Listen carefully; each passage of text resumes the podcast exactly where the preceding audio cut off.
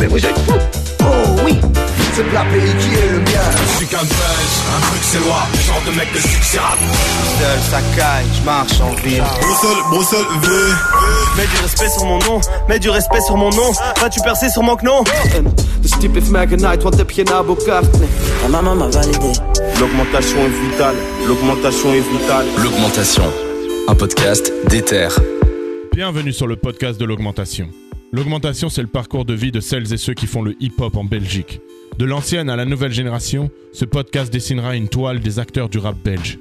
Ils viendront conter leur histoire au travers d'anecdotes et de moments clés de leur vie. Bienvenue sur l'augmentation. Bonjour à tous, bonjour à toutes. Aujourd'hui, on se retrouve avec Sony, fondateur de l'association Melody Girls et manager de l'artiste belge Melfiano. Passionné de rap, Sony a décidé de faire vivre sa passion en collectionnant les disques de hip-hop belge depuis les années 1990. Plus qu'une passion, Sony a créé l'association Melody Girls et lutte pour la préservation de la culture hip-hop belge. Des expositions sur sa collection de 2300 pièces, des concerts organisés avec des légendes comme Defiji ou DJ Grazupa, des compilations de mix, Sony et son équipe tentent de conserver et rendre visible l'histoire du hip-hop en Belgique. Sony est ici pour nous raconter son augmentation. Bonjour lui. Comment vas-tu? Ben, je suis très content d'être euh, avec toi pour euh, bah, cette euh, première émission consacrée à, ben, à, à la culture hip-hop en Belgique parce que, comme je te le disais en off, il y a très peu d'émissions comme ça qui retracent des parcours. Et euh, donc voilà, très honoré d'être ici. Bien, merci, écoute Sony. Tu, tu me tends une perche pour qu'on présente un peu donc euh, l'émission. Donc voilà, ça s'appelle l'augmentation. On est hébergé par, euh, par Déter, donc c'est une, une radio de Woluwe à, à Bruxelles. Euh, je- J'en profite pour remercier donc euh, Bastien et, et Martin qui, qui m'ont permis en fait de, de faire cette émission-là. Donc voilà, au travers de, de plusieurs épisodes, on va essayer de, de tracer les trajectoires de, celles et ceux qui ont fait le, le hip-hop en Belgique et ceux qui le font aussi euh, aujourd'hui. Donc on va commencer rapidement. Euh, Sony, est-ce que tu peux te présenter? D'où viens-tu en Belgique? Et Ok. ainsi de suite. Alors moi, je viens d'un- d'une ville qui s'appelle La Louvière, en Wallonie, entre Mons et Charleroi, plus précisément même de, de Manage, qui est juste à côté. Et euh, un peu comme pas mal de gens de ma génération, j'ai découvert le, le hip-hop à travers euh, la télé, notamment, et par euh, l'école du micro d'argent, Ok. comme beaucoup de jeunes de mon âge à l'époque. Et c'est un peu de là que tout est parti.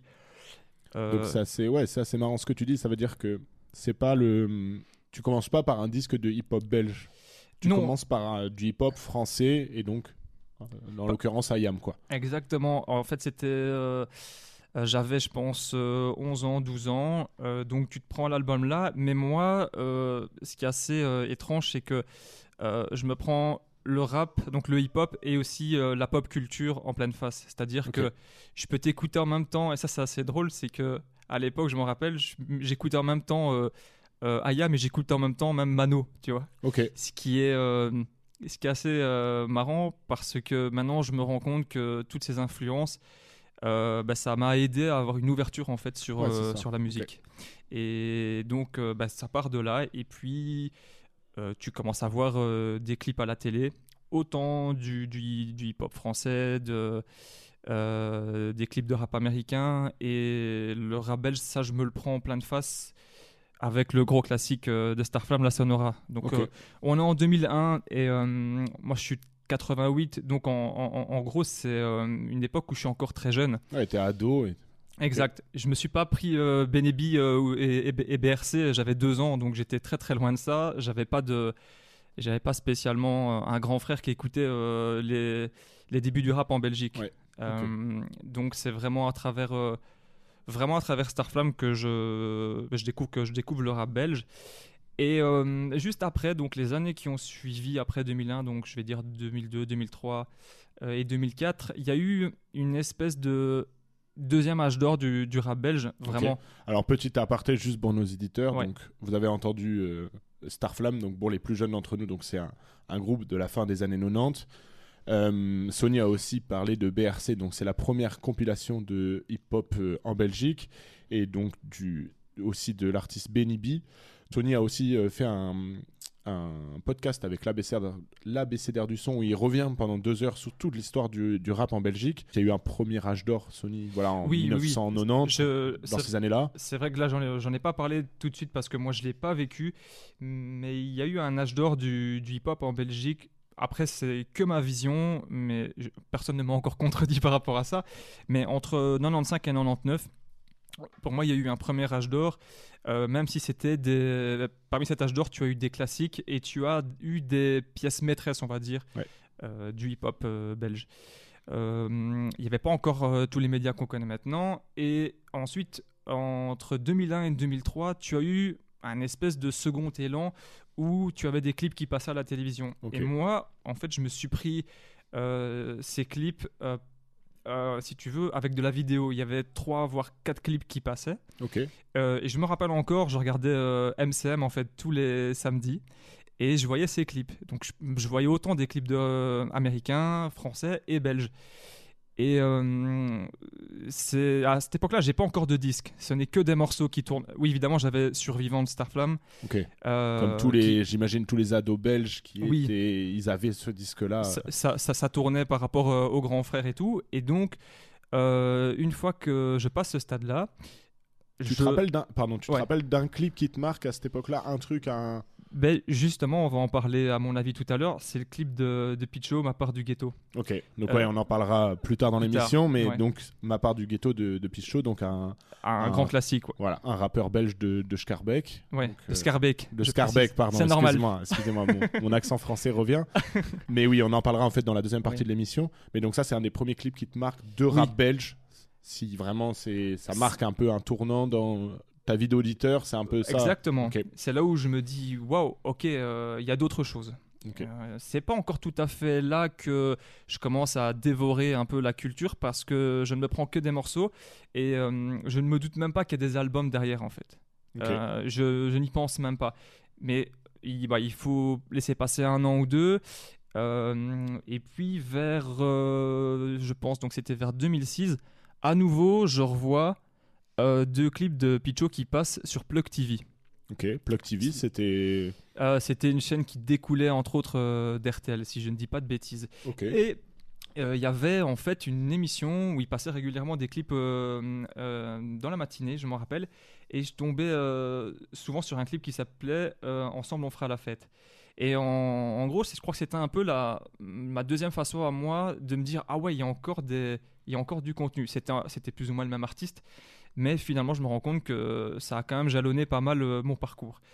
Euh, et après toute cette période euh, qui vient après la télé, je tombe sur. euh, bah, Il y a eu des gros succès avec euh, James Dino, avec Acro, parce que voilà, il y avait une, euh, il y avait un rayonnement beaucoup plus large. Oui. Donc, le rap belge, quand même, fonctionne à ce moment-là d'une certaine façon. Tu as deux, trois artistes qui qui sortent tractent le, le- le mouvement hip-hop en Belgique.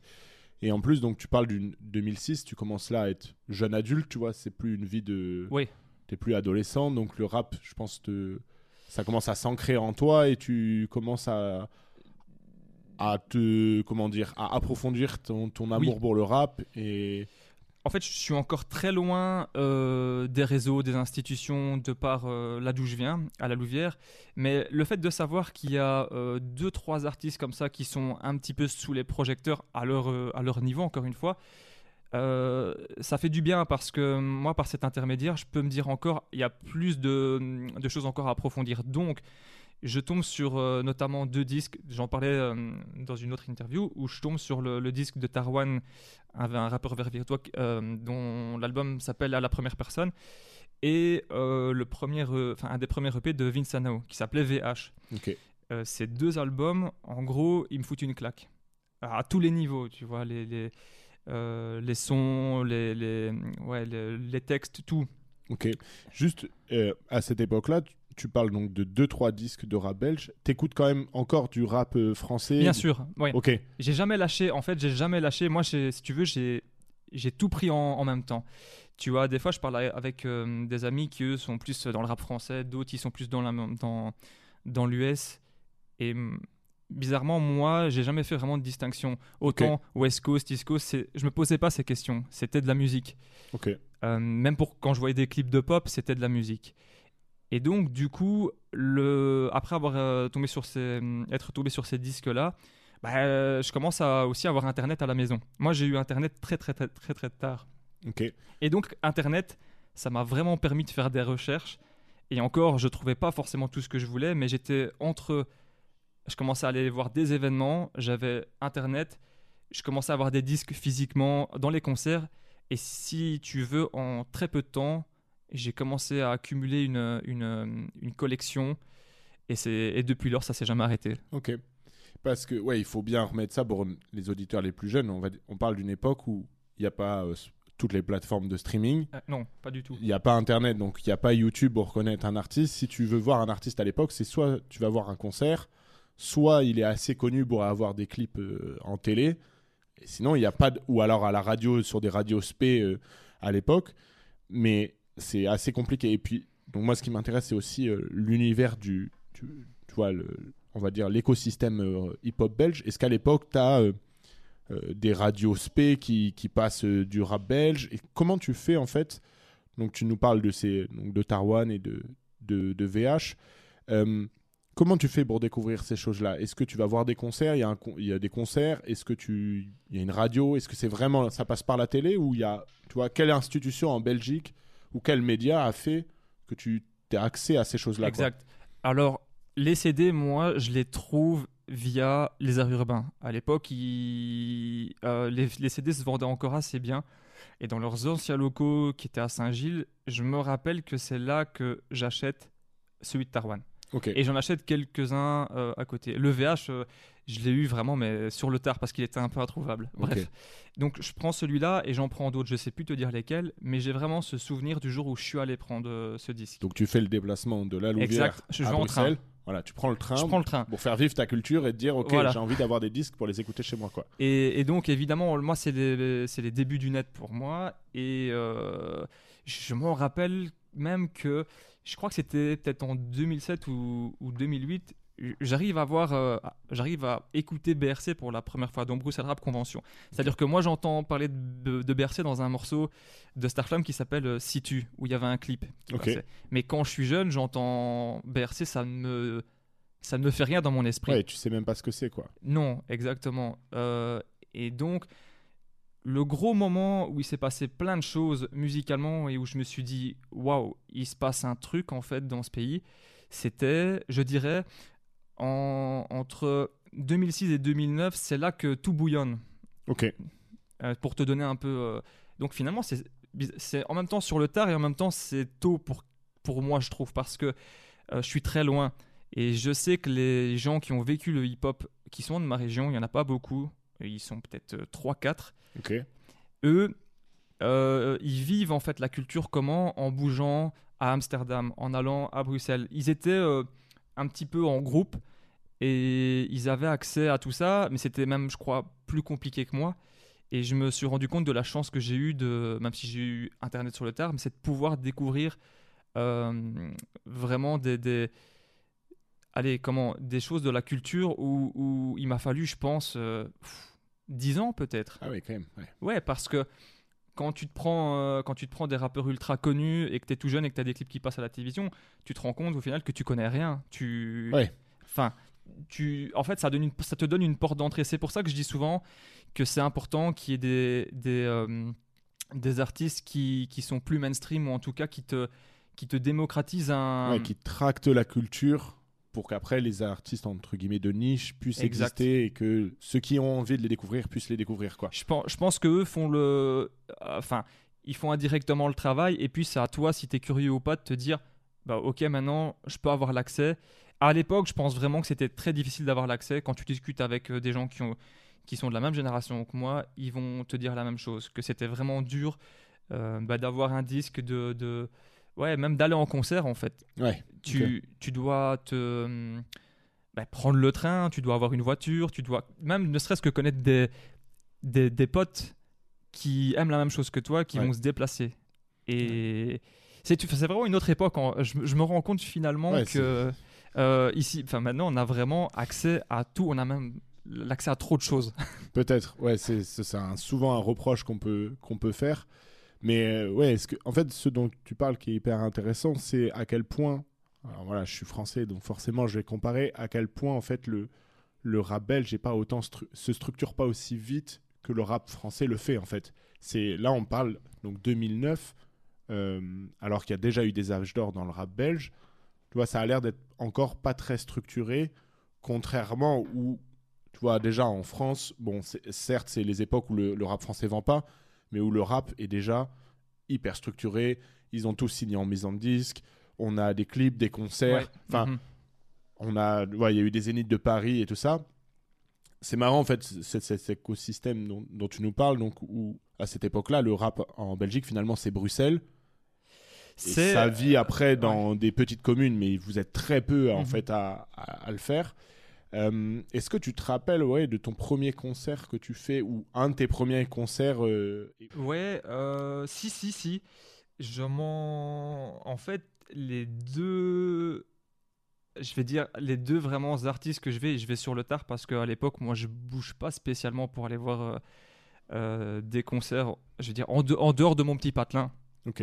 Simplement, bah, tu dois prendre le train, voyager. Comme je fais tout ça sur le tard, je me rappelle que je vois un petit showcase de, de l'enfant pavé qui, qui- qui se passe. à- En fait, c'était la sortie de son premier album.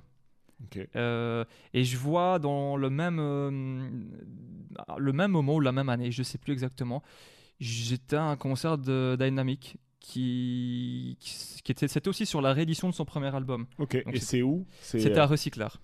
Ok. Ouais.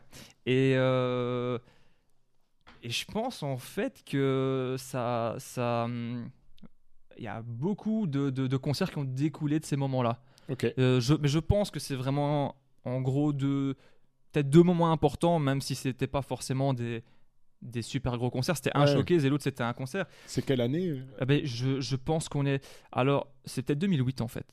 Ouais, donc c'est, tu vois, c'est tard par rapport à, euh, au début de notre entretien. Tu nous parles de quand tu découvres le hip-hop. C'est vrai, c'est vrai. Ouais, t'auras mis euh, peut-être 7 ans avant de te dire. euh, bon, après, il y a l'âge qui fait. Je pense que voilà, 2008, t'as 20 ans.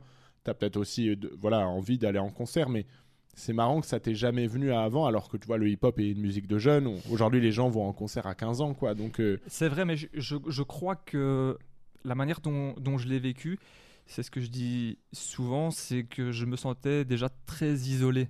C'est-à-dire que trouver euh, des gens qui, qui vont avoir la même passion que toi, tu les trouvais pas facilement. J'avais des, j'avais des potes qui écoutaient euh, vite fait du son et tout ça, et qui, et qui comprenaient, mais j'avais pas un, un- imaginons un pote vraiment très assidu ou qui était dans la pure découverte et qui se disait ouais je vais t'accompagner on va aller quelque part Ouais. et, et je crois que c'est ça qui m'a un petit peu euh, bloqué et euh, finalement j'ai aussi l'habitude de dire que c'est pas spécialement un problème de pas avoir vécu euh, passionnément euh, ces premières années parce que tout ce que j'ai pris après dans la dans la euh, dans la tronche quelque part j'ai l'impression d'avoir vécu ces dix premières, ces dix premières années, mais peut-être en trois fois plus intense que Ouais. si j'étais allé.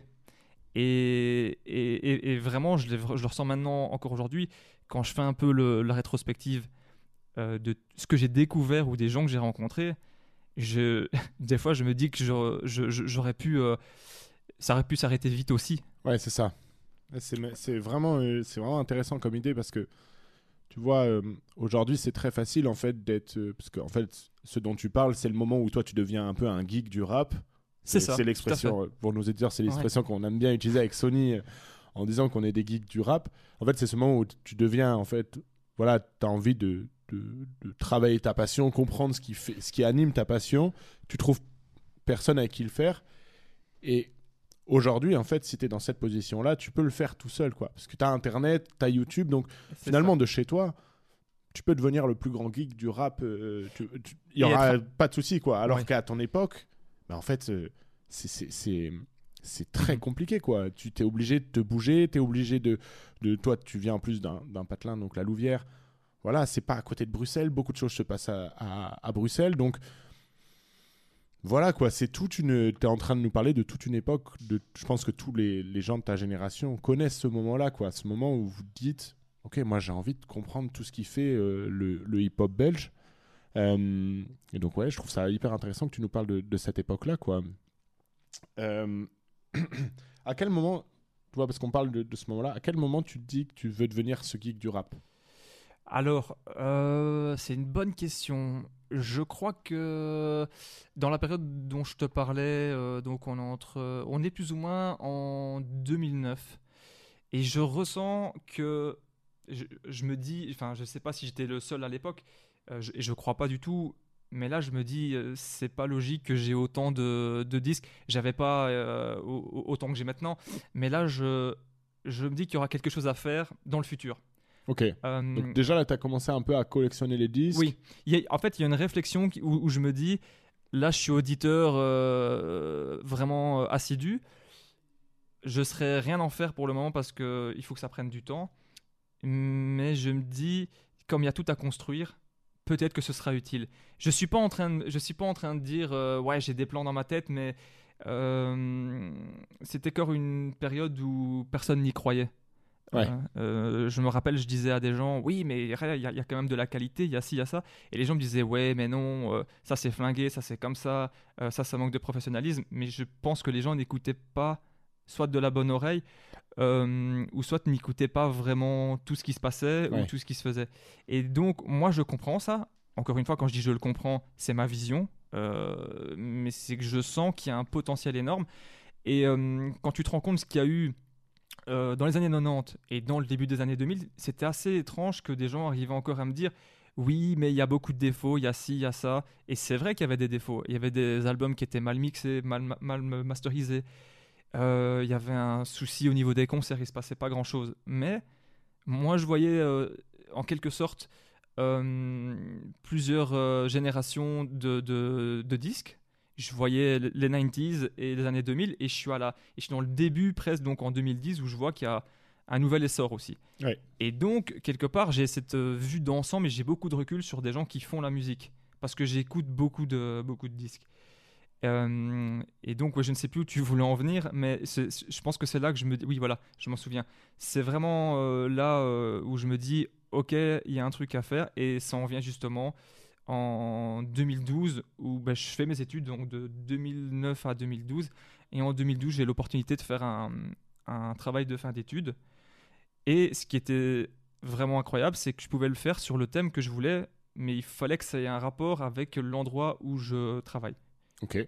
Donc je faisais mon stage dans un centre culturel qui s'appelle le centre culturel euh, Le Sablon à Carnières, donc c'est un patelin vraiment à deux pas de la Louvière. Ok. Je fais mon stage là. Et donc, quand euh, j'aimais l'idée à ma maître de stage de faire un travail de fin d'études sur le hip-hop belge, ça passe directement. Ok, Donc- parce que cette personne-là, elle te, elle y croit. Qu'est-ce qui, tu vois, c'est, c'est quand même. euh, Ouais. En fait, ce qui se passe maintenant avec du recul, je me dis que je devais sans doute. des... D'ailleurs, j'en parlais avec euh, une personne, je sais plus, il y a même pas une semaine où. Ah ben c'était d'ailleurs avec la voilà euh, la personne qui a fait la conférence sur le 40 ans du hip-hop français et je lui disais que moi il y a 10 ans j'avais euh, pas de repère, aucune statistique, j'avais rien en fait. Et, euh, et ça me. En fait, je pense que ce, ce, ce travail de fin d'études, c'était un prétexte aussi pour en découvrir plus et vraiment à rentrer dans ce truc de geek. C'est-à-dire, j'avais trois mois pour le faire. Et en trois mois, je rencontre, euh, je, je pense qu'il y avait neuf, euh, neuf intervenants, ce qui était déjà énorme parce que je devais tout retranscrire. J'avais des interviews de deux heures. J'étais là avec, je crois que j'étais peut-être encore avec mon dictaphone. Il n'y avait même pas ouais. les téléphones. Parce que du coup, tu fais ce, que, ce qui s'appelle donc, mais, euh, à l'aube de son trentenaire, oui, le hip-hop belge survit avec ou sans reconnaissance. C'est donc c'est le titre de ton euh, rapport de fin d'études. Comment tu, enfin, moi j'aimerais bien qu'on parle vraiment de la jeunesse, quoi. Comment tu te dis, moi ce que je vais faire, donc là on, on parle d'un auditeur qui est plus que passionné parce que tu collectionnes des disques, tu veux vraiment faire vivre ta passion du hip-hop belge, et tu arrives à un moment où tu te dis, euh, je, pense, t'as quoi, t'as as 22 ans, 23 ans, quoi. T'étais, oui. c'est ça. Ah oui, c'est- en fait, j'étais encore très jeune. T'es encore très jeune. Quelqu'un, enfin moi j'ai été dans la même situation que toi. À ce Ouais. moment-là, t'as juste envie de faire un rapport de stage et puis, tu vois, euh, voilà, les études c'est fini et puis euh, j'ai- et toi tu prends cette opportunité-là pour te dire, ok, je vais en faire un, un- quelque chose sur ma passion, quitte à, et en plus tu l'as jamais fait. Enfin c'est, C'est vrai. qu'est-ce qui te motive à, ce- je sais que c'est, ouais, c'est il y a 10 ans donc c'est peut-être un peu, un peu loin pour toi, mais tu vois, est-ce que c'est, euh, c'est, est-ce que tu lis quelque chose qui, qui te fait penser à ça? Est-ce que c'est juste parce que toi T'aurais aimé avoir quelque chose comme ça qui te donne peut-être les armes pour comprendre le hip-hop belge? Qu'est-ce qui, tu vois, qu'est-ce qui te motive à te dire, ok, je vais écrire un mémoire sur la, la mémoire du hip-hop belge, enfin la reconnaissance et l'héritage du hip-hop belge. C'est un, un peu, un peu les deux. C'est-à-dire que je voulais, euh, c'était très égoïste en réalité. Je voulais en découvrir plus. Euh, je voulais euh, être aussi en contact avec certaines personnes parce que de ma région, je les, c'était pas forcément, je les rencontrais pas facilement dans des concerts. Je connaissais deux trois, deux trois personnalités, hein, donc ça m'a permis, ça m'a permis de, de- d'avoir accès facilement à des rencontres. Euh, donc, pour te dire, je venais pas de nulle part non plus. C'est-à-dire que quand je me déplaçais beaucoup, les- certaines personnes savaient déjà qui j'étais, donc euh, ça a facilité le truc. Et, et je pense aussi qu'il y avait au fond de moi une partie qui voulait figer quelque chose et de me dire, ah ben, je peux aussi faire un truc. C'est cool d'être geek, mais c'est bien de dire, ben, je laisse déjà une trace. Peu importe si après je continue dans, dans, dans ma passion, mais au moins je laisse une trace et je fais enfin quelque chose dans les études qui, me, qui, a, du, qui a du sens. Euh, je me rappelle même que quand j'ai présenté oralement ce, ce travail de fin d'études, les- le jury, ils, ils m'ont vu vraiment, ils m'ont dit, on, t'es un ovni. D'où, d'où- Ouais, c'est ça, ça. Ils m'ont dit, mais d'où tu sors en fait? Et je, et je- et je me rappelle que j'ai eu une super bonne note en plus, c'était Ok. trop marrant. Euh, donc, sujet totalement atypique où je, je passe, je me rappelle, je passais des, des clips, euh, j'a- j'avais 20 minutes pour présenter, donc c'était très très court. Et je sors de là, je suis super satisfait. Je me dis, je termine mes études avec un sujet sur le hip-hop belge en 2012. C'est-à-dire que euh, on sort de deux décennies où euh, ben, pas vraiment de structure. Donc j'en parle dans, dans, Mhm. dans ce mémoire. On, on- aucun repère. Tout ce que j'avais en fait, c'était euh, la mémoire, en, quelque sorte, des anciens. Même si j'aime pas trop ce terme, il n'y avait pas que des anciens, mais eux m'apportent en fait énormément d'infos qui n'ont pas forcément relaté à, à d'autres journalistes, ou en tout cas, ces infos-là, je ne les trouvais pas. Euh, et ça, je trouvais, je trouvais ça assez fort. Et là, je me suis dit, mais il y a encore tout qui est à construire en Ouais, Belgique. C'est vrai, c'est parce que pour, le, pour les auditeurs, il faut bien comprendre qu'en 2012, pour le grand public en Belgique, le hip-hop belge, c'est James Dino, Starflame et C'est- mais c'est- en réalité, euh, c'est tout. Et tu avais, tu avais aussi Accro qui avait eu. euh, Ouais, mais Accro faisait un partie succès. de, Mais de voilà, donc, Starflame, quoi. Donc euh, en- en- quand je te parle de, ouais, quand on parle d'artistes qui avaient, une- qui étaient plus ou moins connus, il y en avait pas, y en avait ouais, pas des ça. C'est pas le rap belge d'aujourd'hui où à partir de 2015, on peut mettre sur la carte euh, Voilà. euh, Damso, Hamza, euh, Gigi Kaba, Silla. Enfin, voilà, j'en passe. La liste, elle est, elle, est, elle est longue, mais dans la tête des gens qui ont dû te voir arriver pour défendre ce mémoire-là, c'est vrai que tu devais être un ovni, quoi. C'était c'est- n'importe quoi. Mais moi, je savais ce que, ce, que- ce que je faisais. Et malgré que j'avais des fois des gens qui me disaient, oui, comme je te le disais, euh, ouais, mais le rap belge, c'est pas encore pro, c'est pas encore ci, c'est pas encore ça. C'est, ça me fait bien rigoler maintenant de voir que, que ça en est là où ça en est. Et je suis le premier euh, à, à dire aussi que j'aurais jamais cru que ça allait se passer comme ça. Vraiment. Euh, si peut-être ça aurait pu se passer, mais je me serais dit, il faut encore beaucoup de temps. Ok. Euh, C'est-à-dire qu'en 2012, toi, en tant qu'auditeur, tu vois. T'as pas les prémices du, du fait que le, le, le j'ai- hip-hop belge a les capacités pour devenir ce qu'il est aujourd'hui, quoi. Alors, j'ai pas forcément les prémices pour le, le penser. Par contre, je reconnais assez tôt, je trouve qu'il y a de la grosse qualité euh, malgré les petits défauts. Je ressens des artistes qui sont qui ont chacun leur style, qui ont, qui ont un talent incroyable, qui font des trucs de dingue. Mais en gros, ma question, c'était de me dire, mais comment ils vont faire pour se démarquer et comment ils vont faire pour euh, sortir du lot? Et puis, il y a eu, euh, il y a eu l'avènement bah, du net, euh, il y a eu les, Ouais, les- les réseaux sociaux, et je crois, au-delà, mais ça on en reviendra peut-être plus tard, je sais pas, mais au-delà des, des réseaux sociaux, c'est que maintenant tu vois des gens qui sont pas spécialement de, de quartier et tout ça, tu as plus des gens qui, qui ont les moyens d'aller voir des concerts, ça se démocratise aussi comme ça. Euh, Il y a un tas de choses qui fait que ça s'est démocratisé, je crois, euh, à cause de tout ça. Et, euh, mais c'est vrai qu'en 2012, je suis encore dans mon petit côté geek en train de me dire bah, je suis passionné. En gros, je connais, des, je connais plein de choses que plein de gens ne connaissent pas, mais j'ai encore beaucoup à, à connaître. Et même à ce stade-ci, j'ai beau avoir collectionné et collectionné, je me rends compte que ça, c'est un infini que ça se passe. C'est, c'est- ça ne Ouais. s'arrête jamais. La culture ne s'arrête jamais à ce niveau-là, quoi. Ouais. Ok. Euh, donc là, tu deviens.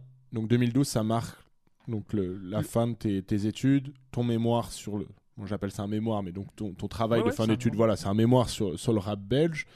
Euh, tu collectionnes des disques.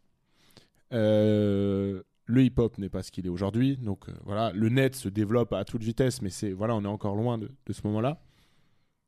Qu'est-ce qui se passe après? Donc après, qu'est-ce qui se passe dans ces dans ces 3-4 années avant qu'on donc on a le troisième âge d'or, c'est 2015-2016, on va dire. Toi, en tant que collectionneur passionné, qu'est-ce qui va se passer dans ces, ces quelques années euh, qui passent? Alors 2012, c'est un peu le début de, de tout. C'est vraiment l'année de référence pour moi. Et euh, donc, juste après mes études, je trouve un, un boulot. Et dans ce boulot, bah, c'est le premier job et je m'épanouis pas de dingue. Euh, par contre, ça se passe super bien. Et euh, je me rappelle en avril 2014, je me retrouve au chômage. Fin, fin- fin de contrat, vraiment très classique. Et j'ai le souvenir, je crois que c'est trois mois plus tard, on devait être en, en juillet-août. Je commence à me dire, ah, j'aimerais bien faire un, un événement au Sablon, donc au centre culturel où j'ai commencé. Parce que le directeur était assez ouvert au hip-hop et c'était assez rare à l'époque, surtout que c'était pas développé. Euh, et je pense que je vais le voir, je crois que j'ai encore même j'ai des anciens mails qui pourraient prouver ce truc, où, où je me dis, bah, je vais aller le voir et je lui parle de tout ça. Donc tu lui parles de ta collection de disques, hip-hop belge, de l'histoire du hip-hop belge, tu lui parles de tout ça, quoi. Je pense même que quand je lui parle, je suis plus dans l'idée de faire un concert en lui disant Ah, ça pourrait être bien de faire aussi une expo. Donc je suis même pas dans l'idée finalement de dire je vais faire une expo pour faire un concert. Mais après, ça va de pair. Ok. Et euh, on- je crois, je sais pas si on a un deuxième rendez-vous, mais on fixe, je pense, une date. Et puis on fixe une deuxième date. Et je crois que ça a été, en- ça s'est fait, en, ça s'est fait après en début 2016. Et donc euh, bah, l'expo, comment elle se crée, c'est que je rencontre sur ma route euh, donc des Fidji que j'avais hein, euh, interviewé pour euh, le mémoire. Ok. Est-ce que tu peux, euh, euh, Je- les plus jeunes, nous expliquer Exactement, qui est l'expliquer. DFG Donc des Fidji, lui, il sort euh, Bruxelles Rap Convention avec d'autres rappeurs. Donc la, vraiment la pièce maîtresse, la base, le socle du hip-hop belge. Donc moi, j'en sais plus par rapport à tout ça parce que voilà, je, je, je relate les faits dans, dans le mémoire. Et lui, euh, il voit un peu mon évolution. Et un jour, je suis chez lui, je lui parle de ce projet. Et euh, je tombe, quand je, discute de tout ça, lui, il avait lu le mémoire. hein. et euh, je tombe un jour chez Jeanne avec qui j'ai fondé Melody Girls en 2019. C'est une bonne amie à Def et elle me dit ah ben pour ton expo moi je suis scénographe je peux peut-être t'aider en fait. Et donc facilement ben, des, des connexions se créent. Euh, en amont, je crois que j'avais rencontré Maud au, euh, au centre de doc de Les Arts Urbains, donc là où se trouvent tous les disques. Ok. Euh, et donc, j'ai ces deux rencontres-là. Et puis, je rencontre donc le graphiste Mino Ponti qui fait partie de- du groupe RAB, donc groupe ultra légendaire euh, dans le hip-hop en Belgique. Voilà. Encore Graphique. une référence pour, nos, pour Voilà. les plus jeunes auditeurs. Donc le crew RAB euh, qui a tagué euh, l'entièreté de Bruxelles euh, à l'époque, quoi. C'est ça C'est exactement ça. Ok. Euh, et donc, je tombe sur lui et, et voilà, je lui parle aussi après du, du, du projet. Et À cette, donc, à cette époque, t'as combien de disques? T'en as déjà ai- vraiment beaucoup? J'en ai, je, je crois que j'en ai 400, 450. Ce qui, est, ce qui est quand même, je pense, pas mal avec du recul. C'est déjà beaucoup, hein. En C'est- tant que, tu vois, enfin, Oui, Là, on parle de, de, de geek à geek. Moi, tu vois, je m'y suis mis il y a pas longtemps à commencer à collectionner les disques que j'aime. J'en suis à 50, quoi. Grand max, quoi. Donc, déjà, à cette époque-là, tu Après, attention, attention, c'est qu'à l'époque aussi, euh, je travaillais. Et j'avais quand même. Ouais. Donc j'ai eu des rentrées, même si après je me suis retrouvé euh, au chômage. Euh, je roulais pas forcément sur l'or, mais euh, je pense que j'avais une bonne gestion de mon argent où je savais mettre de côté et en même temps j'arrivais à me dire ok vas-y fais-toi plaisir. dis- Je Ok. dépen- J'avoue, je dépensais pas dans énormément de, de- dans d'autres choses, dans des fringues ou ce genre de trucs. Et, et donc, euh, ouais, donc je fais un peu ces rencontres. Il n'y a pas de hasard de toute façon. Je les rencontre eux et euh, il y a une espèce d'équipe qui se crée sans qu'il y ait vraiment une équipe. C'est-à-dire que moi, je suis, je suis dans mon petit patelin, je mets en place, euh, je mets en place ce projet. Je suis inconnu de chez inconnu. Et en plus, je le fais même pas en centre-ville, je le fais euh, dans, une- dans, dans- dans un village à côté. Donc, Ouais. c'est- donc tu, tu fais en fait un espèce de premier projet. C'est vraiment un truc belge finalement. C'est vraiment une histoire belge. Tu fais ton projet dans un, dans un. On Dans se un- moque pas des Belges. hein. C'est pas le. Non, non, c'est mais- le- pour vraiment montrer la singularité qu'il y a euh, euh, chez nous. C'est que c'est toujours des histoires comme ça. Et donc voilà, ça dure pendant une semaine. Euh, parce que bah, ça demande des moyens aussi, donc je mets quasiment presque tout sur fond propre, excepté je pense pour, euh, pour les concerts où j'ai de l'aide du, du centre culturel. Euh, et ça se passe super bien. Tu avais euh, comme invité. Alors oui, donc tu, tu mets ton propre argent pour construire une expo de Oui. toute ta collection de rap belge depuis 1900, on va dire du premier disque. Oui, oui, c'est ça. Et donc Ah. pour essayer de, donc y a- t'as pas fondé encore l'association, rien. Là, c'est juste par pure volonté de, en fait, de, je veux de faire quelque veux- chose. de faire quelque chose autour du hip-hop et montrer que dès les années 90, en fait, il y a des disques légendaires qui ont placé les bases pour tout, quoi. Voilà. C'est juste pour montrer qu'il y a des fondations et que de ces fondations découle, euh, euh, découle une euh, multitude de, de- de projets artistiques euh, aussi dingues les uns que les autres euh, qui, et qui n'ont jamais été écoutés. Et pourquoi je le fais C'est pour faire plus découvrir euh, la culture, même à des gens qui ne sont pas du hip-hop avant tout. Même si évidemment la volonté c'est de toucher plus de gens, le plus de gens possible. Ouais. Euh, mais euh, à ce moment-là, ouais, vraiment, je me dis il faut faire quelque chose. Et bah, sur, sur l'espace d'une semaine, euh, on a un vernissage où on a euh, Smimouze et Defiji qui viennent mixer. Je m'en rappelle encore que j'en parlais à Smimouze, donc qui lui a, a, hum, fait partie de, hum, du groupe des Puta Madre et de RAB. Et euh, donc qui est aussi une icône par rapport au premier disque euh, en indépendant qui est sorti en Belgique. Voilà. C'est-à-dire que moi, je lui parle du projet et je n'osais même pas lui demander de venir parce que j'avais pas les fonds. C'est-à-dire que je pouvais pas spécialement le payer. Et, dé- et déjà là, je suis dans ce processus de me dire, j'ai pas envie de demander à des artistes de venir gratuitement. Et c'est lui qui me dit, mais non, mais je viens, il y a aucun problème. En, en- en gros, ben, il trouvait le projet super intéressant. Donc, ben, moi, je suis ravi. Je me dis, super, j'ai, j'ai- ils viennent tous les deux. Et, euh, et j'avais, donc il y avait aussi, à part eux deux, euh, j'avais des concerts avec l'enfant pavé qui était un peu euh, quelqu'un qui me connaissait depuis toujours et donc qui, finalement lui est venu faire un concert. Il y avait Aral et Sosé qui était aussi un groupe de, Ver- de Verviers que j'affectionnais beaucoup et un, un groupe euh, Louviérois. D'ailleurs, dédicace à, à Zerko s'il écoute ce podcast parce que voilà, toujours placer la Louvière dans le. Ok.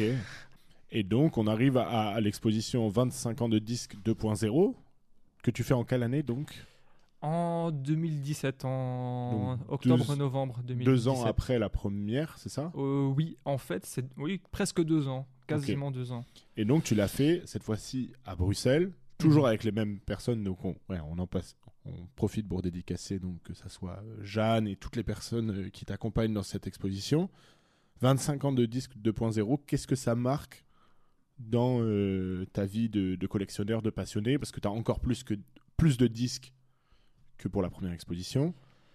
Qu'est-ce Oui. que tu fais ça à Bruxelles Oui. donc, euh, sans être euh, euh, rabaissant par rapport à, à- avec le hip-hop belge, beaucoup de la culture du hip-hop belge s'est fait quand même à Bruxelles, donc c'est quand même le vrai. lieu fort de la Belgique, même s'il existe des choses très bien à Mhm. Charleroi, à Liège et ainsi de suite, et aussi côté flamand. Qu'est-ce que ça représente pour toi ces 25 ans de disque 2.0 Comment ça se passe? Euh, Voilà, un peu l'histoire de, de cette expo. Quoi.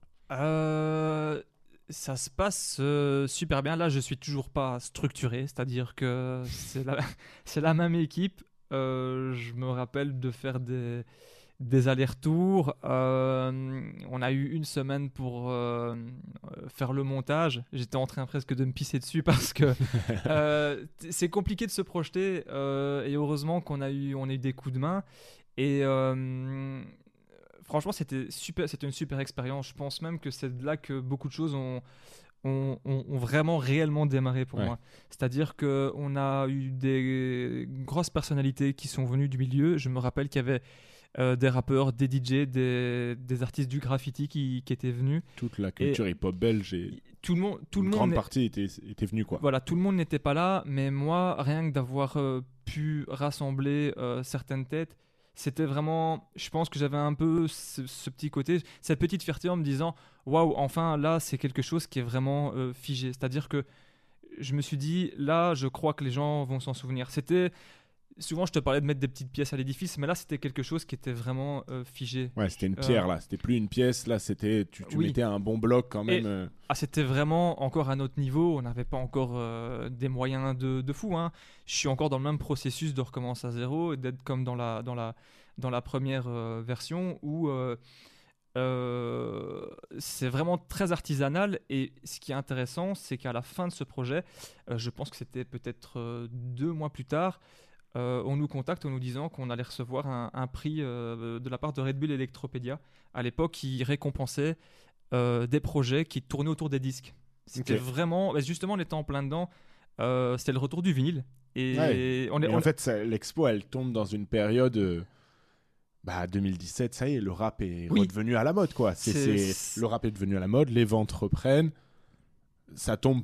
Oui. C'est un, dé- c'est un coup du destin, quoi, Alors, à ce moment-là. ce qui est, ce qui est, ce qui est marrant dans l'histoire, c'est que quand moi je pense à ce projet-là en 2014, on est encore pas du tout là-dedans. Non, ouais.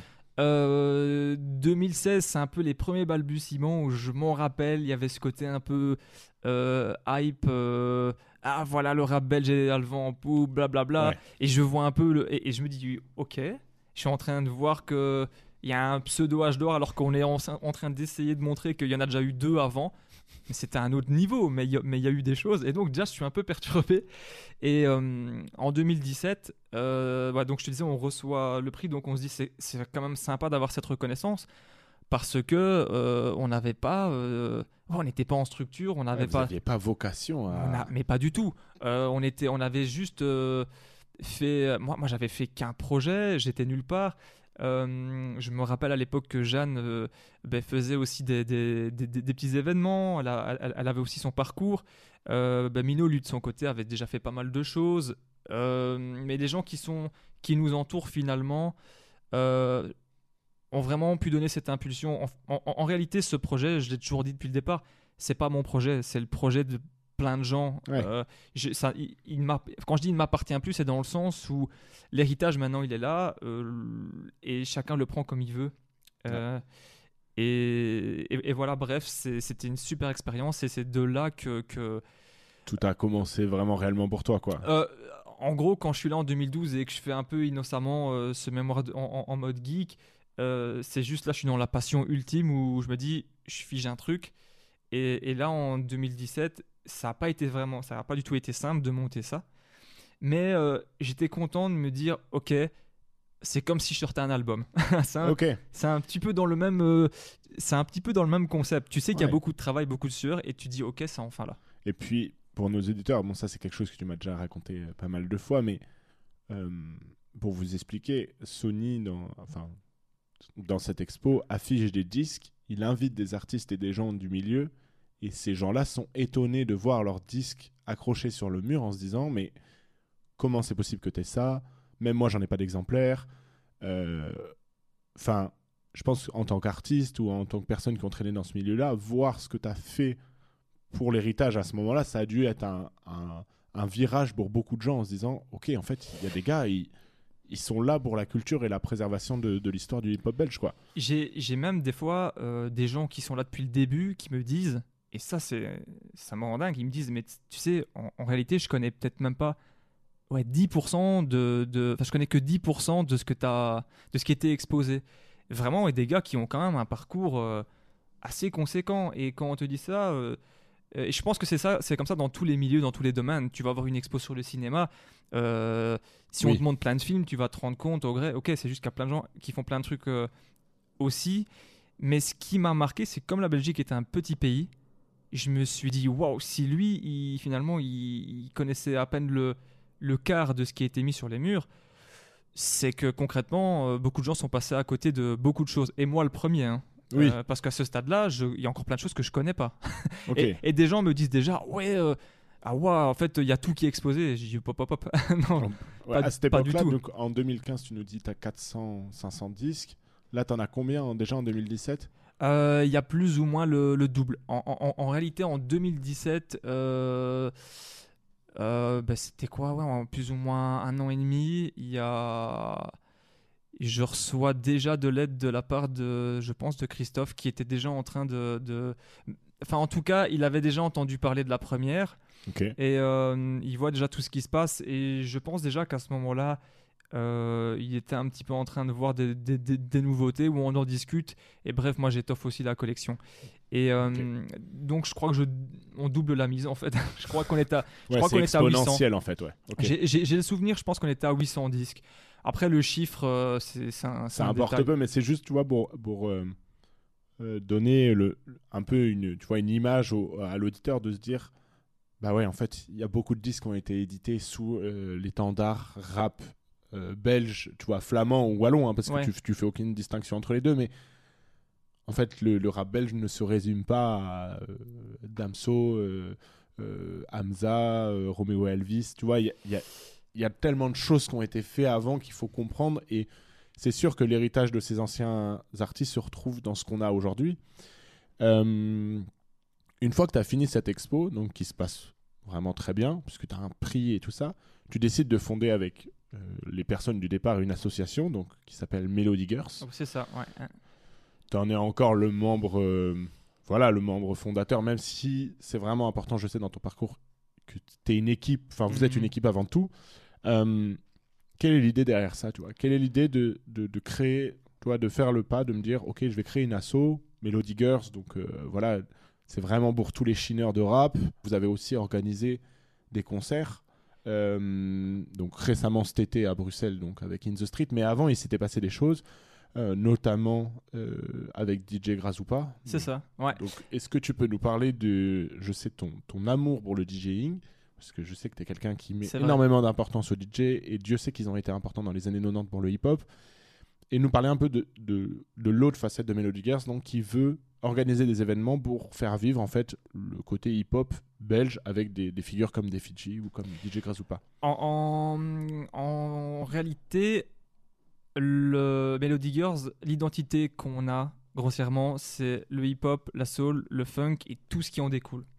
Euh, et c'est un peu, un peu scindé et en même temps ça se rejoint. C'est-à-dire que euh, là, les quelques projets qu'on a fait pour des concerts, il y avait toujours cette touche euh, hip-hop, soul, funk euh, dans les événements qu'on a fait, notamment au parc du Bruxelles, de Bruxelles avec le l'event Flashback, euh, qu'on a fait en 2021. Là, il y a eu le, le, le- le gros festival In the Streets où on avait encore cette couleur-là. Et en gros, le, hip-hop est tout- toujours là, mais sous une autre forme. Et c'est toujours en, plus ce qui est intéressant, des gens qui sont très ancrés dans, la, dans le paysage culturel euh, hip-hop. Et euh, dès le départ, il y avait cette envie de- d'ouverture, de ne pas rester sur un truc euh, 100% rap, 100% euh, euh, tu- hip-hop. Il y a, comme je te l'ai dit, moi je viens de la pop aussi, et donc ça m'a fait du bien parce que j'ai découvert aussi euh, plein de choses que je connaissais pas. Ouais. Et on a tous un lien euh, dans l'équipe où euh, on a toutes ces influences finalement. Euh, c'est aussi de là que, que, que vient le hip-hop. Et euh, donc tu as autant euh, des activités qui vont être sur vraiment du hip-hop belge. En- enfin, en termes de contenu, tu vas aller voir un concert de funk, tu, qu'on qu'on- qu'on va organiser. Il y a le management qui vient aussi à côté. Il y a, il Ouais, il y a- il y a- les, mix que vous sortez, les mix, exactement. les cassettes aussi que vous avez sorties, On des, a sorti- des compilations. On a sorti une cassette euh, aussi exactement, euh, bah, c'était euh, cette année, en début d'année, sorti deux, disques aussi. Et donc, il y avait vraiment l'envie première de dire on ne se cantonne pas qu'à faire de la préservation du hip-hop belge, parce que déjà, ce serait, c'est pas que ce serait ennuyant, mais ça prend beaucoup d'énergie. Et, et aussi, je commence à découvrir d'autres choses. Et je me rends compte que euh, on, ben, on a, on a, on a d'autres compétences. Moi, je me suis découvert au- au- au- aussi à plein d'autres. euh, Enfin, j'ai j'ai plein d'autres facettes que je, je ne savais pas en moi. et euh, ça qui est beau aussi, quoi. ouais, c'est un peu comme toi, on en discutait tout à l'heure en off, le fait de faire de la radio, mais aussi d'avoir ce- cette patte journalistique. Euh, t'as ce truc où t'as envie d'écouter du son, t'es dans beaucoup de Tout choses. et- mêlé, ouais. et euh, après, l'idée, c'est de ne pas s'éparpiller, mais juste de faire des projets qui, où tu te dis, il y a une raison pour laquelle je, la, je, je, je fais tel projet. Il y a, il y a un sens derrière. En fait, s'il n'y a plus de sens dans ce que je fais, je pense que je passerai à autre chose. Vraiment. C'est, Ouais. c'est... Je me suis dit dès, dès le départ que si je ne trouve plus de plaisir dans ce que je fais, euh, j'arrête. Euh, donc c'est marrant, tu, tu, tu m'as tendu une, une transition. Tu parles du management. Donc tu nous parlais plutôt d'un d'un artiste qui s'appelait Melfiano. Donc à côté de ton côté collectionneur euh, et de faire vivre le hip-hop belge, tu décides aussi de te former récemment C'est vrai. au, Mm. au boulot de management euh, d'artiste. Donc c'est parce que tu travailles à côté, une- voilà, tout ce que tu as fait là, il faut bien le rappeler, ça a tout été fait en, en bénévole, juste par pure passion. Euh, donc tu décides de te former à côté de ton boulot. Et donc on arrive à un autre aspect de Melody Girls, donc à la- au management de, de Melfiano. Est-ce que tu peux nous parler un peu de, de qui est Mel- Melfiano euh, de Qu'est-ce que ça représentait pour toi de, de faire ça Un peu, voilà, tout- toute l'idée qui, où t'en es arrivé aujourd'hui, Ouais. quoi. Euh, C'était une rencontre, je pense, assez déterminante. En réalité, dans, dans tout ce que j'ai fait, euh, je le rencontre, donc, comme je te le disais, pendant la deuxième expo en 2017. Je, lui, je vais vers lui pour lui demander un disque ou deux, je sais plus exactement. Finalement, on reste en contact sur les réseaux. Je lui trouve une date par hasard à la Louvière. Euh, et tu sais qu'il n'y a pas énormément d'événements qui se passent chez nous. Et euh, on se revoit, on se revoit euh, sur les lieux. Et ce qui est complètement drôle, c'est que dans ces lieux, enfin dans le, vraiment dans le, dans ce coin-là, dans ces lieux-là, maintenant on fait nos répétitions. Donc il y a un peu ce- cette boucle. C'est assez marrant. Euh, donc cinq ans plus tard. Et, euh, et donc on, on se rencontre, il vient, voir le, il vient voir le projet et on reste en contact. Et je me rappelle que pendant la période un peu blanche, je l'accompagne dans des événements. Ok. Il me sollicite vraiment, c'est c'est euh, vraiment j'y vais en tant, en tant que pote. Et donc je découvre un peu le milieu de l'intérieur. Et tu et tu et tu t'es déjà proche de son art, enfin, tu vois son Alors, art. C'est ouais, bonne question. En gros, si tu veux, j'arrive dans une période où je le sens beaucoup plus mûr qu'avant. À l'époque, je le voyais euh, de loin et j'écoutais beaucoup de, beaucoup de trucs. Là, il est dans une période où il sort un, un EP qui s'appelle Le Cahier de Brouillon, euh, qui fonctionne plutôt bien, mais qui étonnamment ne sort pas en physique, alors que tous ses autres projets, pour la plupart, sortent en physique. Et je, je, je, je vois dans ce projet qu'il y a quelque chose de plus mûr, il y a une transition, et il était sur le point donc euh, de sortir son premier album en 2018. Et donc moi je suis dans mon année un petit peu de transition, euh, je l'accompagne, il y a quelques concerts, et euh, en 2018, euh, voilà, l'album sort. Et vraiment au début de la promotion, je commence en fait à inconsciemment à l'aider dans des démarches, dans de la paperasse, dans des. C'est, de, l'aide vraiment que je fais sans calcul parce que j'ai envie de l'aider, parce que il y a l'humain qui est là. Et j'ai toujours voulu fonctionner à l'humain avant la musique. C'est comme je te disais, sinon j'arrête tout. Ouais, ouais. Et, et le fait de voir qu'en plus, euh, il y a une ma- nouvelle maturité, euh, une nouvelle approche de la musique, et je me dis, ah, c'est totalement différent de ce qu'il a fait. Et là, il commence à bosser euh, euh, notamment avec El Gaouli, qui est un, un beatmaker à Paris, qui, qui produit tout l'album, euh, qui fait tous les sons.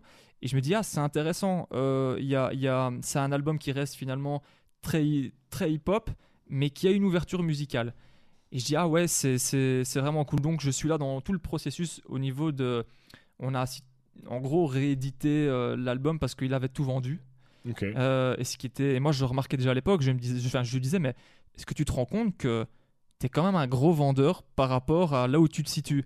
Je, me dis, ça, moi qui ai acheté beaucoup de, de disques, je vois qu'il y a des Français qui achètent tes trucs. euh, Je vois un peu la, la, la, la fanbase que tu as. Je, Il vend combien de par pure curiosité Il vend euh, c'est des chiffres qu'il faudrait que je revoie. Euh, il a, on a pressé deux fois 500 de sac à dos, donc de voyage en sac à dos. Il en a vendu 500 et puis il en a refait, donc je pense qu'il a dû en avoir 800, je, je sais pas.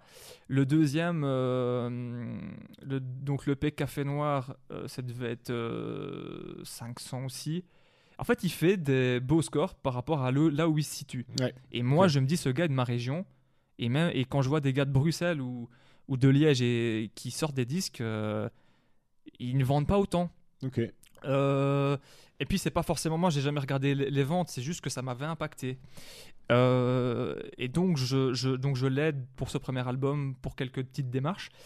Et euh, là c'est plus euh, vraiment, je le fais en ne calculant rien. On arrive au deuxième EP où il me fait écouter des maquettes. Donc là, je suis en train de de- d'écouter des maquettes du deuxième, enfin du premier EP, premier réel EP. Et donc je lui donne mon avis. Euh, on, on- on- on en discute. Le rôle change un peu à ce moment-là quand même. Je me rappelle que dans l'entre-deux, on a un concert à, à Aubourg où il y avait James Dino qui jouait d'ailleurs et d'autres gars de la région.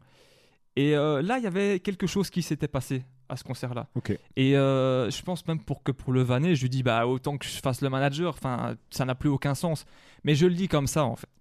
Et euh, donc on est dans la transition du- de, de l'EP Café Noir qui va vraiment changer quelque chose, quelque chose euh, chez moi. C'est-à-dire que je vois, je le vois rentrer en studio euh, avec le 16, je le vois faire euh, toutes ces démarches. Encore une fois, je l'aide à tous les niveaux. J'entends le mix, le mastering. Et voilà. Aparté, le 16, donc euh, aussi producteur très connu en Belgique, qui a produit de nombreux disques et de nombreux morceaux belges. Donc pareil, Ouais. si vous voulez aller vous renseigner sur le travail du 16, des artistes de maintenant le citent en tant que référence. J'ai encore vu un interview de Jean Jass qui le cite un peu comme son maître dans la production. Donc c'est quelqu'un de, voilà, de très important aussi pour la culture du hip-hop belge, le 16. Voilà. Ah, tu fais bien de le mentionner. C'est quelqu'un, pour moi, de l'ombre, mais qui, qui a construit cette culture euh, en tant que ingé son, beatmaker, il en producteur. faut. Et, et ça, c'est quelque chose où, quand moi, j'étais, j'ai vu ça de l'intérieur, le fait d'être là dans, dans le studio et de voir en fait un artiste posé en cabine, je pense même que j'avais jamais vu ça avant. Et donc, je, je, je vois en fait la construction d'un album de A à Z. Vraiment.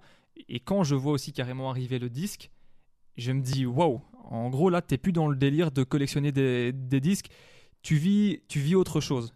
Et je prends beaucoup de plaisir à faire ça. Surtout que cet album m'a impacté. euh, je pense carrément, c'est un espèce d'album de vie parce qu'il est très intime. Et j'aime, j'aime les albums, euh, j'aime les albums intimes. Et en même temps, c'est intime, et en même temps, ça parle à tout le monde. Donc c'est pas ce côté introspectif où c'est moi je, moi je direct, je, je me dis, il- en fait, il a cette touche boom bap, mais en même temps, tu sens l'ouverture qui commence à être là par rapport au son moderne qu'il a envie de qu'il a envie d'amener, notamment avec le, morceau, le morceau Touche d'espoir, qui a d'ailleurs super bien fonctionné. Et donc, je suis très content de ce projet, et on enchaîne euh, un deuxième album, euh, et puis voilà, tous les, tous les projets qui, qui en découlent. Et euh, en 2000, donc pour la petite anecdote, c'est qu'en deux ans plus tard, donc en 2021, euh, on réédite. Donc Melody Girls est créé depuis deux ans Ouais. et on édite notre premier vinyle et c'est lequel? C'est Café Noir parce que cet album était taillé pour un vinyle.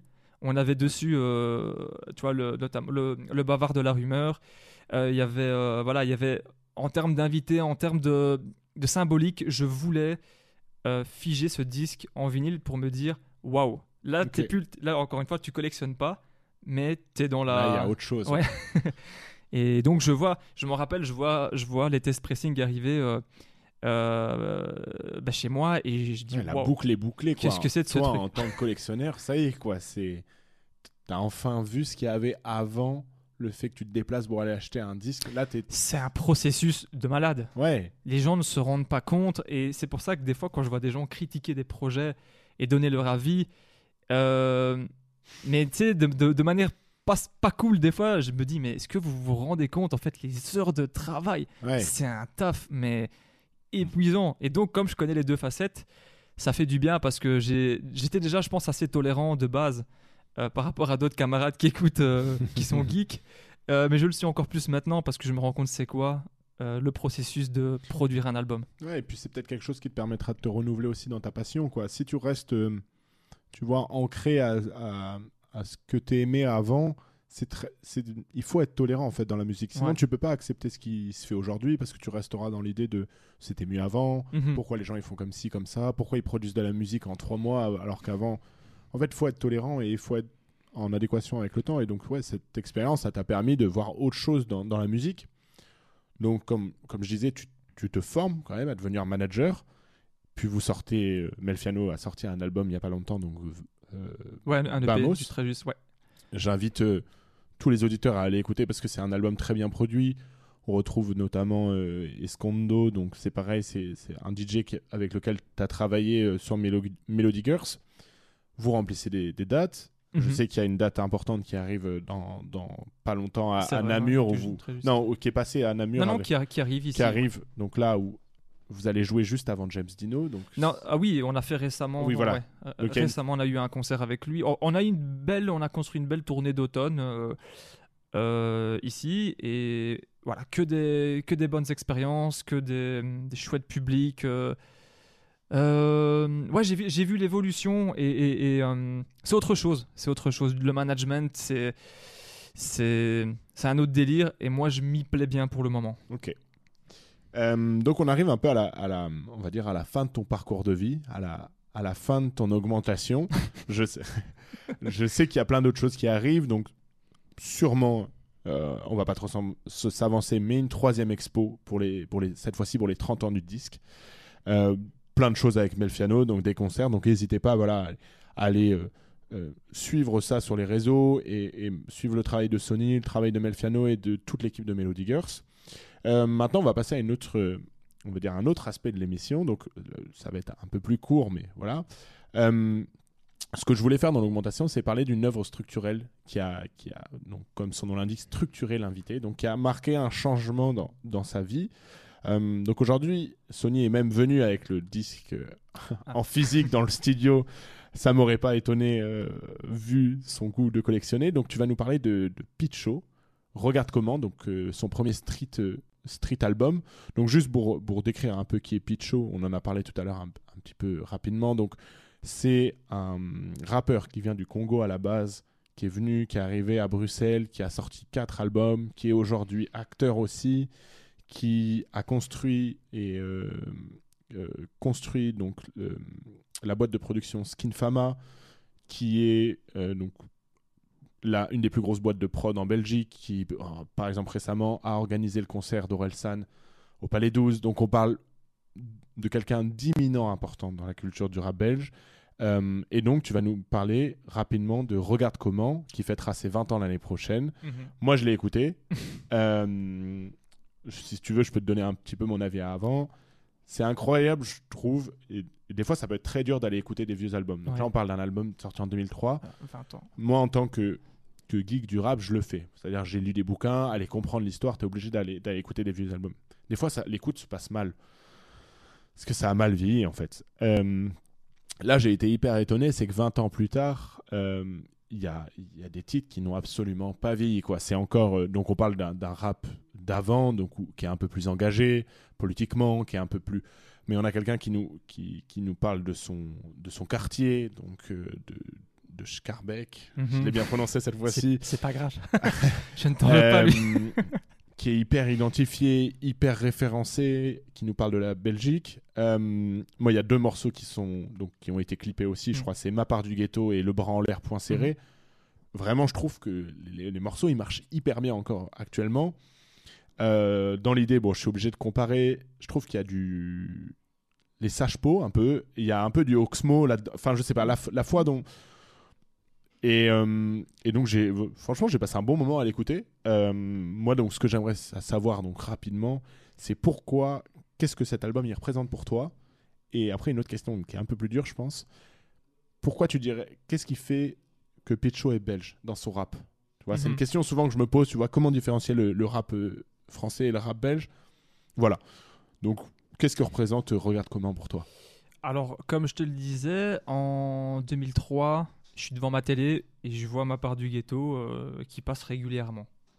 Euh, c'est un des, il fait partie des premiers clips euh, de rap belge que je me, que je me prends en plein, en pleine face. Et donc, je ne sais plus. Oui, je me rappelle à l'époque, c'était peut-être deux ans ou trois ans plus tard, j'avais envoyé un, un- un mail à, à Lino, qui est son manager, donc qui est cofondateur de Skinfama, et je lui dis tiens, j'aimerais bien avoir tel projet, tel projet, tel projet. Parce qu'à l'époque, euh, je savais même pas comment me les procurer, je crois. Et euh, lui, et lui il m'envoie euh, celui-là, il m'envoie. euh, Allez, Je l'envoie quand même. ah oui, oui, oui, euh, par la poste. Je m'en rappelle encore très, très, très bien. Ah oui, c'est voilà, on parle Euh, d'une autre époque. Ouais, donc et je, je reçois les, les trois premiers disques. Et mais je crois quand même que celui-là, j'avais réussi à l'avoir via Internet avant. Je ne sais plus. Enfin bref. Euh, et je sais pas te dire euh, pourquoi je le kiffe, mais c'est un album qui est, qui est complet, euh, comme j'aime bien. C'est que plusieurs thèmes qui sont abordés, tu sens l'amour du, du rap dedans, tu sens des thématiques très profondes. Il y a de l'humour aussi, il y a déjà les, les petites une petite apparition de Pablo Andrés Ouais. qui est là. les gens ne savent pas, mais 20 ans plus tôt, il faisait, il faisait déjà le comique en fait. Que j'ai vu il y a pas si longtemps Ouais. en, en spectacle à Ah bah, Bruxelles. donc, c'est euh, marrant tout ça. ouais. Et, et- et- et en gros, c'est un, c'est un peu. Je, je- je te parlais de Café Noir tout à l'heure. Euh, cet album-là, il y a quelque chose, il y a une trace qui. Il fait partie un peu de mes albums de, de chevet, un Ouais. peu comme certains albums de, de, de rap où tu te dis, euh, je le réécoute. Moi, toi, par contre, que ça ait bien vieilli ou mal vieilli, c'est plutôt euh, les sensations que ça m'a fait. C'est c'est très intime en fait. C'est tu te dis, euh, s'il y a que moi qui l'écoute euh, alors que ça a mal vieilli, je m'en fous. Oui, c'est tout. Euh, On a tous des albums comme ouais. ça. hein. Ok. Mais celui-là, il y avait vraiment. ouais, tu, tu, tu, tu, tu sens que c'est très social aussi. Il y a. Y a Ouais, c'est son premier album, hein, donc c'est Oui. vraiment. ça- Il est, tu sens qu'il est héri- héritier de, de tout, Exactement. tout le rap des années 90. Lui, Et- il appartient au deuxième âge d'or, comme on disait tout à l'heure. Quoi. Il a- Alors, il appartient au deuxième âge d'or. Maintenant, il était déjà avec son groupe euh, Onde de Choc, Ouais. avec lequel il avait déjà sorti un, un, un vinyle. Et en gros, lui, comme il s'est mangé, je crois, c'est mon point de vue, c'est il s'est mangé un petit peu tous les pionniers euh, de ce mouvement. Il a, il a baigné dedans. Et il y a aussi ce côté hommage euh, qui rend, ça se, ça, ça se ressent très fort. Euh, T'as aussi euh, euh, des Fidji qui chantent beaucoup dans l'album, mais tu l'entends si vraiment t'as une belle oreille. Et tu te dis, et tu te dis, waouh, ça chantonnait déjà. Enfin, lui, il lui est chanté hein, sur le, le disque. Il y a, il y a, il y a beaucoup de chants. il y a beaucoup de chants. hein. Ça peut euh, étonner, hein, mais Et, et c'est là que tu te dis qu'à l'époque, c'était très, c'était forcément pas bien vu. Ouais. Et, et là, le, donc en gros, c'est pour ça que je te dis que c'est un album qui est très riche. C'est qu'il y a déjà tout ça. Et moi, comme je crois que j'avais cette ouverture déjà assez tôt, euh, mais ça reste un album de rap. Attention, oui, oui, Euh, il est très rap. très très rap quand même. hein. Euh, voilà, c'est, cet album, je peux me le réécouter en boucle sans aucun problème. J'ai, mes, petits morceaux favoris. Et il découlait d'un EP qui s'appelait District 1030, qui est un, un hommage euh, à Scarbeck. Et euh, c'est assez marrant parce que nous, euh, l'entité de notre assaut, le siège social, il est à Scarbeck. Donc, euh, Il y a des liens évidemment. voilà. et c'est aussi une commune qui, a, qui est chargée d'histoire pour, euh, pour le hip-hop en Belgique parce que pas mal de gars qui ont débuté euh, dans le hip-hop belge, ben, ils vivent encore et c'est un vivier de, c'est aussi un vivier d'artistes même en dehors du hip-hop. C'est une commune où il y a beaucoup de beaucoup d'artistes et Puis même elle est, elle fait tout ce qui est Bruxelles quoi. Il y a un côté un peu, euh, bah voilà, il y a un peu un côté ghetto, il y a un côté un peu plus riche. C'est le melting pot de Bruxelles quoi. Donc euh, ouais, c'est pas étonnant qu'ils viennent d'ici en fait que et même que ce quartier-là soit devenu euh, euh, aussi important dans l'histoire du hip-hop hip-hop belge, c'est pas étonnant en fait vu parce que voilà, j'ai eu la chance moi maintenant de m'y rendre. L'écosystème y prête en fait. C'est Bruxelles quoi. Enfin et puis c'est la Belgique, il y a ouais. il y a tout un mélange de toutes les communautés et ainsi de suite.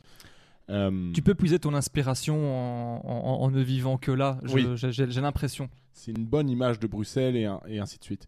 Euh, et donc la deuxième question, c'était euh, en quoi Pitcho est, est belge? Qu'est-ce qui te ferait dire que, ce, que ce disque est infiniment un disque Mais- du rap belge? Il y a plein de raisons. Il y a d'abord, on, on vient d'en parler, ce côté où l'identité au quartier. Ouais, l'identification. ouais. le code postal. Après, tu as aussi euh, tout l'héritage colonial euh, dont, dont, dont il mentionne euh, dans l'album. Euh, Parce que, donc, pareil, pour, pour rappeler, et en allant faire mes recherches aussi, il y a quand même un, un street clip de ma part du ghetto, où, où je sais plus si c'est le bras en l'air point serré, un des deux, ouais, où il apparaît en fait euh, devant la statue c'est euh, bras en l'air Léopold. serré, ouais. Uh-huh. C'est ouais, voilà, c'est le bras en l'air point serré. Donc c'est un Congolais, donc une ancienne colonie de la Belgique. Euh, donc ouais, ça c'est éminemment, c'est c'est infiniment belge d'être congolais et de d'être, euh, bah oui, c'est vrai qu'en fait on on vient de la colonie de la Belgique et on est ici maintenant quoi. Et exactement. Et puis il y a le côté euh, un peu humoristique dont je te parlais tout à l'heure, où, où tu as donc le morceau T'aimes ça, où c'est le côté un peu plus léger? Et pourquoi c'est belge? Euh, Moi, dans pas mal d'albums que j'écoutais, je me rendais compte que tu pouvais euh, déjà avoir plein de facettes en fait en, en- en tant qu'artiste. Cette, euh, il y a eu une grande époque dans le rap en, en France où euh, tu sentais que c'était très rue. Ouais, il fallait Et- être euh, street, ouais. Ouais, et moi cette période-là, je l'ai détestée. Et je crois que c'est pour ça que j'ai eu un espèce de second souffle avec le, le rap en Belgique, c'est que si tu vis pas la rue et que et même des rappeurs français ne la vivent pas mais ils en parlent, là euh, concrètement tu pouvais pas mentir.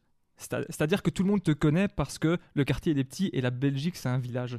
Ouais. Et, et l'identité tu l'as, tu t'en rends compte euh, que c'est un projet belge ici parce que t'as as, as tous ces thèmes. euh, T'as la complexité euh, de, de- et la singularité de l'artiste, vraiment. Euh, et c'est pour ça que j'ai toujours aimé en Belgique le côté. euh, tu ressens. Enfin, après, c'est- parce que peut-être que j'ai été boulimique de ça, mais tu peux vite ressentir si un projet est belge ou français. Maintenant, c'est peut-être plus compliqué parce que on, on- on- on étend le, ra- le, le- le rap français à la partie franco- francophone belge Mhm. et que évidemment y a la question se pose même plus pour certaines personnes ce que je comprends mais il y a quand même L'identité belge est hyper Ouais. importante quand même. oui, Tu vois, oui, moi, c'est ce que j'aime euh, normalement, on parle de toi, mais depuis que je suis arrivé en Belgique, j'ai réécouté tous les disques de rap belge que j'écoutais en fait depuis 2015. Et c'est fou à quel point, euh, par exemple, le premier album de Damso est un, est un album de rap belge, quoi. Parce que il y a trop d'identification, il y a trop de références à des lieux de, de Bruxelles, à des marques que tu trouves que en Belgique. Euh, Sony, on arrive à la fin de l'émission, donc ça fait un petit bout de temps qu'on- discute.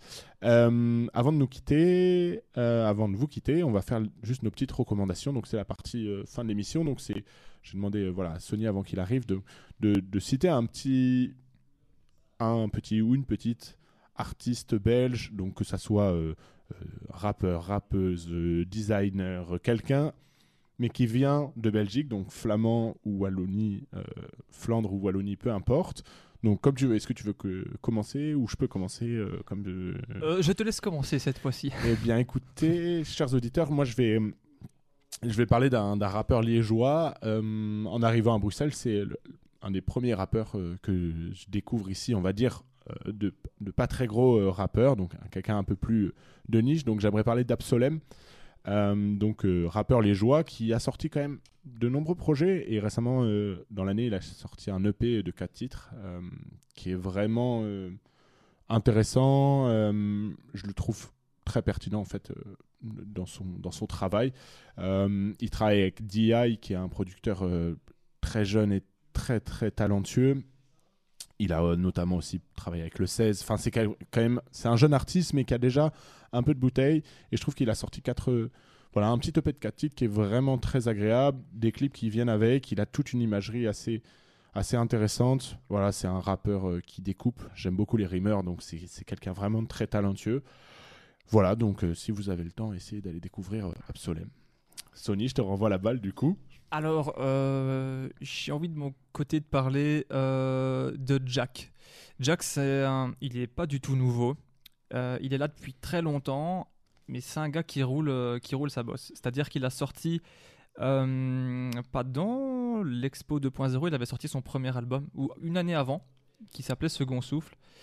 Et là, tout récemment, dans l'année, il a sorti son deuxième album, qui s'appelle Sans prise de tête. Et ce que j'aime bien en fait euh, chez Jack, c'est que il a, c'est ça que j'aime bien chez, je me suis rendu compte que j'aime bien chez les artistes, certains artistes en Belgique, c'est qu'il a ce côté authentique. C'est-à-dire que tu le vois, il est comme il est. Euh, tu sens que il, il a cet ADN de gars qui a grandi dans une certaine époque, mais euh, c'est un- passionné, tu le ressens. Il n'a pas forcément le rayonnement qu'il devrait avoir, il n'a pas forcément la big exposition, mais euh, il a un long parcours, mais il s'est dit, euh, quoi qu'il arrive, je dois figer mes projets. Comme ça, le jour où je ne fais plus rien, euh, ça reste là. Et moi, en fait, c'est cette réflexion que j'aime bien, c'est de dire, peu importe en fait que ça fonctionne ou que ça fonctionne pas, tu fais. Je préfère toujours les gens qui font, même quand ils se trompent, parce que je suis passé par là, je me suis planté plein de fois, mais au moins, genre, je, je vais au bout de mon truc. Après, euh, peu importe, euh, succès, pas succès, et ça veut dire quoi encore le succès? C'est encore une autre question. Exactement, ouais. Euh, mais euh, je j'aime beaucoup ça chez lui et aussi, je t'avoue, c'est quelqu'un qui, est de mon- qui est dans mon quartier, parce que j'habite Etterbeek maintenant.